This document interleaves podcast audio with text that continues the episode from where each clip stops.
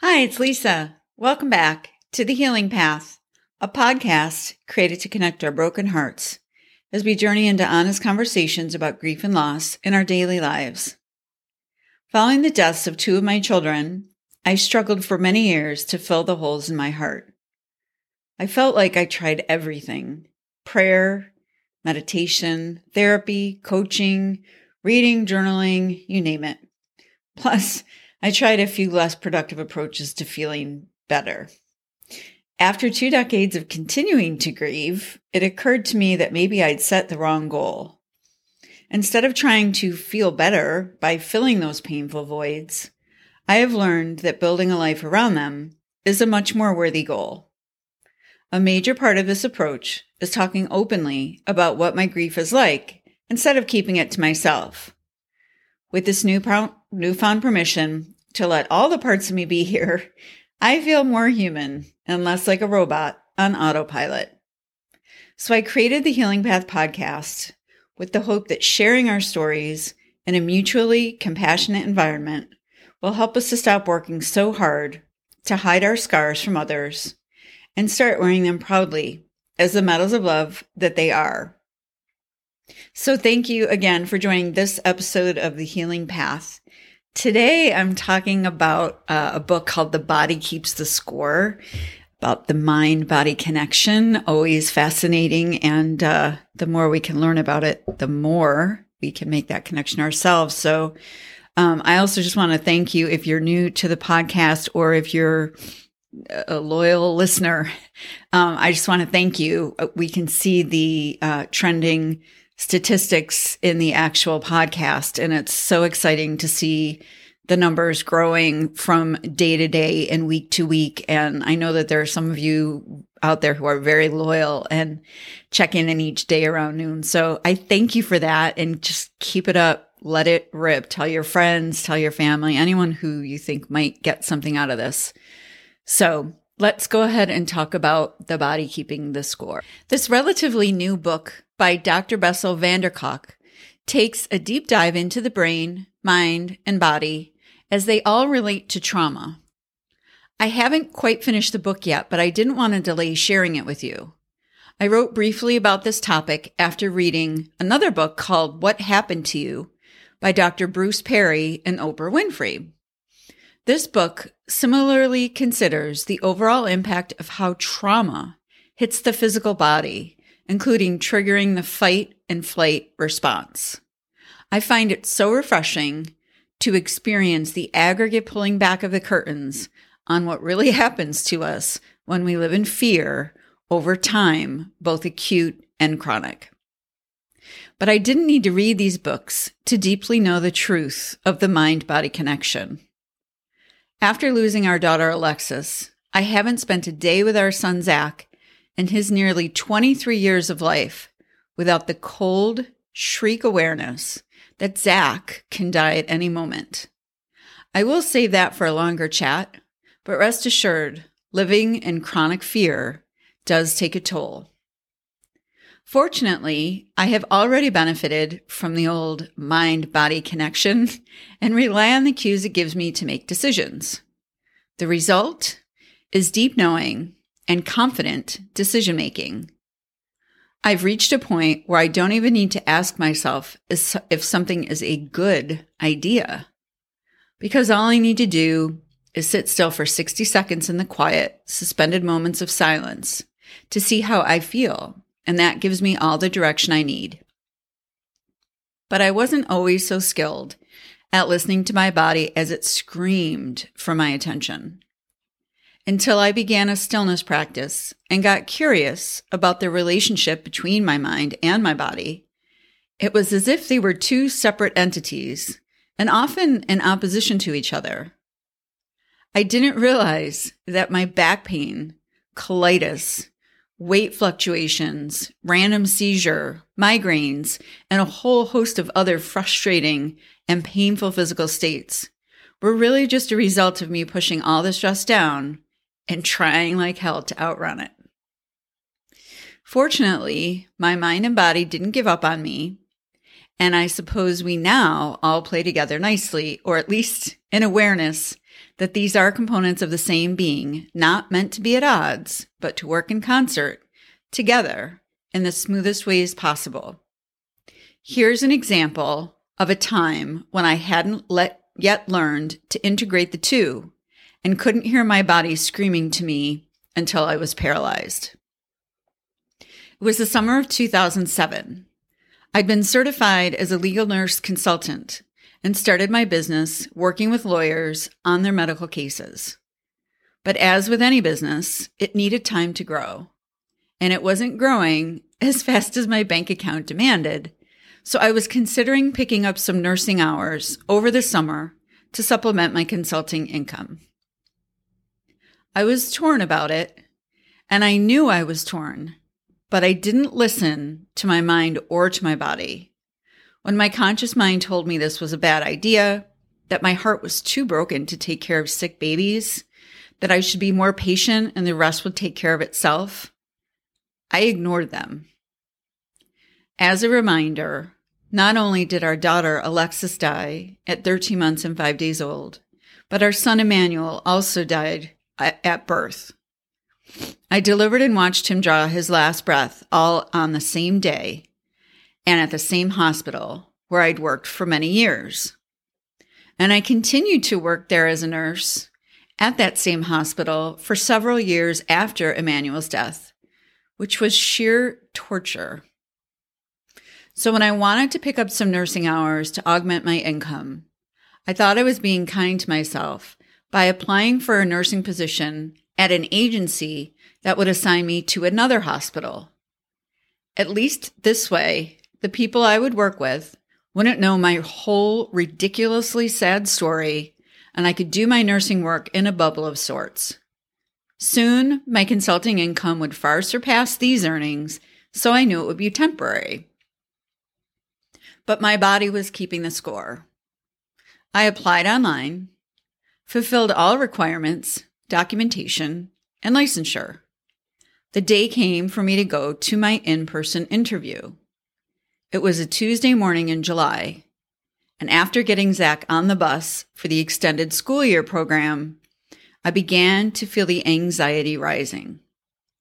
I remember getting a cup of tea, which I could not even drink, and trying to calm my nervous system, which within no time was running wild.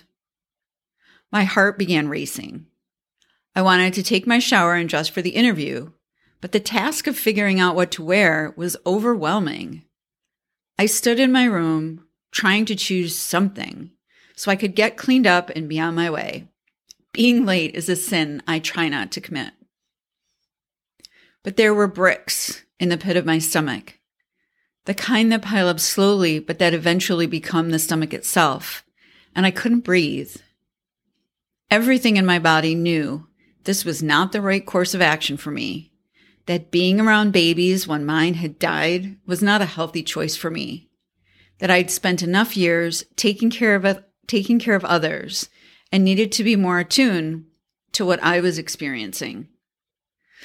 But I was way too good of a sport. Hashtag asleep and focusing on finances. Way too good of a sport to listen to my body that was trying to tell me the score. I pressed on as I'd done millions of other times. I got myself dressed and keys in hand, did what I often did when I became paralyzed. I called my mother. As I lay fully dressed for the interview on my back on the floor in the center of our living room, phone to ear, mom helped me walk through the sheer panic, which I didn't really understand at the time, and helped ground me. She helped me understood that yes, this plan all made sense, except that it didn't. It wasn't right. Even if I didn't know why at that moment, I could trust myself enough that this was the wrong thing for me.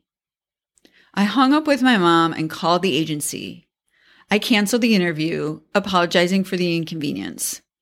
And immediately, I felt the physical relief of honoring my body's alarm system that was sounding for a major emergency. Within a few short minutes, I no longer felt like vomiting, and the shakes were reduced to a tired body that felt like it had been through a major ordeal, which actually, physiologically speaking, it really had. There was danger, there was a threat, and there was conflict. And then it was over. And so were the physical symptoms. I don't recall what I did for the remainder of that day, but it probably had something to do with promoting my consulting practice. The culture we live in teaches us that the mind and body are separate, that the value of a body is how good it can look, how strong and how sexy it can all be. We should be thinner. We should not feel aches and pains. We shouldn't feel, feel tired. There's a pill or a shot or a beverage for all of these things. And there are shortcuts to achieving these outcomes in our bodies, like diets and plastic surgery. Our culture does not teach us and fails to inform us that the body is literally simply an expression of the mind, that our bodies are the actual manifestation of all that is happening within. So the mind demands respect, needs care, attention, and a chance to protect and advocate for our entire beings. Unfortunately, that leads us to treating mind and body like they are two separate stores in a strip mall instead of being at Costco where it's all connected. And thanks for the indulgence on that metaphor. The bottom line is that for most of us, if we think about it, our bodies always speak the truth. We may drug them or deprive them or strain or overtrain them, but the big picture of just how we fit or don't in a particular situation, job, or social engagement, it's always ready at hand. We just have to still sit still long enough to hear and absorb its messaging. Since that July Tuesday in 2007, I never thought about going back to bedside nursing again. And although my heart is absolutely in the nursing profession, and I do love staying credentialed so I can practice, I maintain a commitment to myself that when something feels that wrong, there's no way it can be right for me. The body does keep the score. See if sitting quietly for five minutes today allows you to hear or receive something you have been blocking by staying on the move or anesthetizing. The right thing is always available to us. We just have to be courageous enough to let it emerge. So, thanks for listening to this uh, little bit longer than usual episode of the Healing Path podcast. And I do remember this day so vividly. I guess it's almost 15 years ago now. Um, but I literally had been managing, and to some degree, I think we're all still working on this, but managing the mind and the body as if they were two separate things. So when my body was screaming, no, danger, don't do it, my mind was like, but it makes sense and the money's good and the flexible schedule works and I already know how to do these things. So you can kind of go back and forth with yourself. But ultimately, thank God I was able to call my mom that day as I've done so many times and just had her help me get my feet and then my body and then my mind all grounded to realize that if you feel like vomiting when you're about to do something, unless you're getting ready to ski slalom in the Olympics or something like that, it might mean not to do it. So, although it's worth noting that physiologically, stress and anxiety and excitement all kind of produce the same body reactions. In other words, we can have a fast heart rate because we see a room full of people wishing us happy surprise birthday.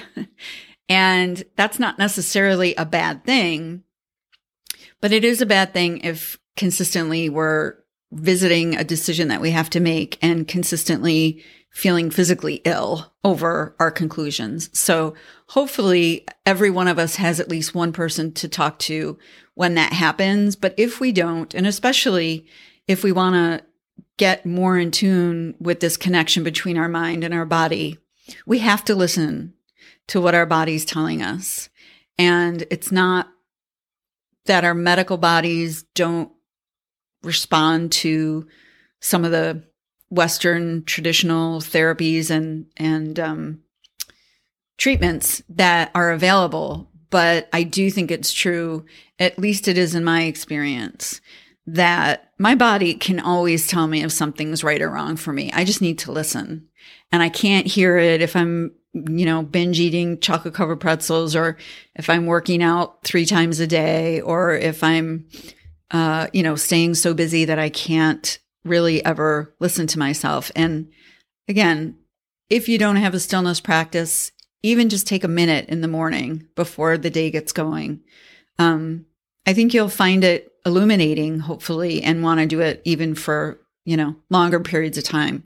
But consistency is key. And if you're not used to hearing what your body's trying to tell you, I promise you, it's all there. You just have to sit still long enough and have the self trust to know that your body tells you everything you need about decisions that you're trying to make and courses of action that you're trying to choose. So I do hope this was helpful. It's a little bit longer than some of the other episodes, um, but it's a complicated topic and we'll talk about it again. If you have any experience with this, positive, negative, or, or neutral, we'd love to hear about it at lisamcfarland.com. Please share anything that you might have available of your own experience in the comments so that we can all learn from you as well. And until next time, stay present, stay grateful, and stay healing. And as always, thank you so much for listening.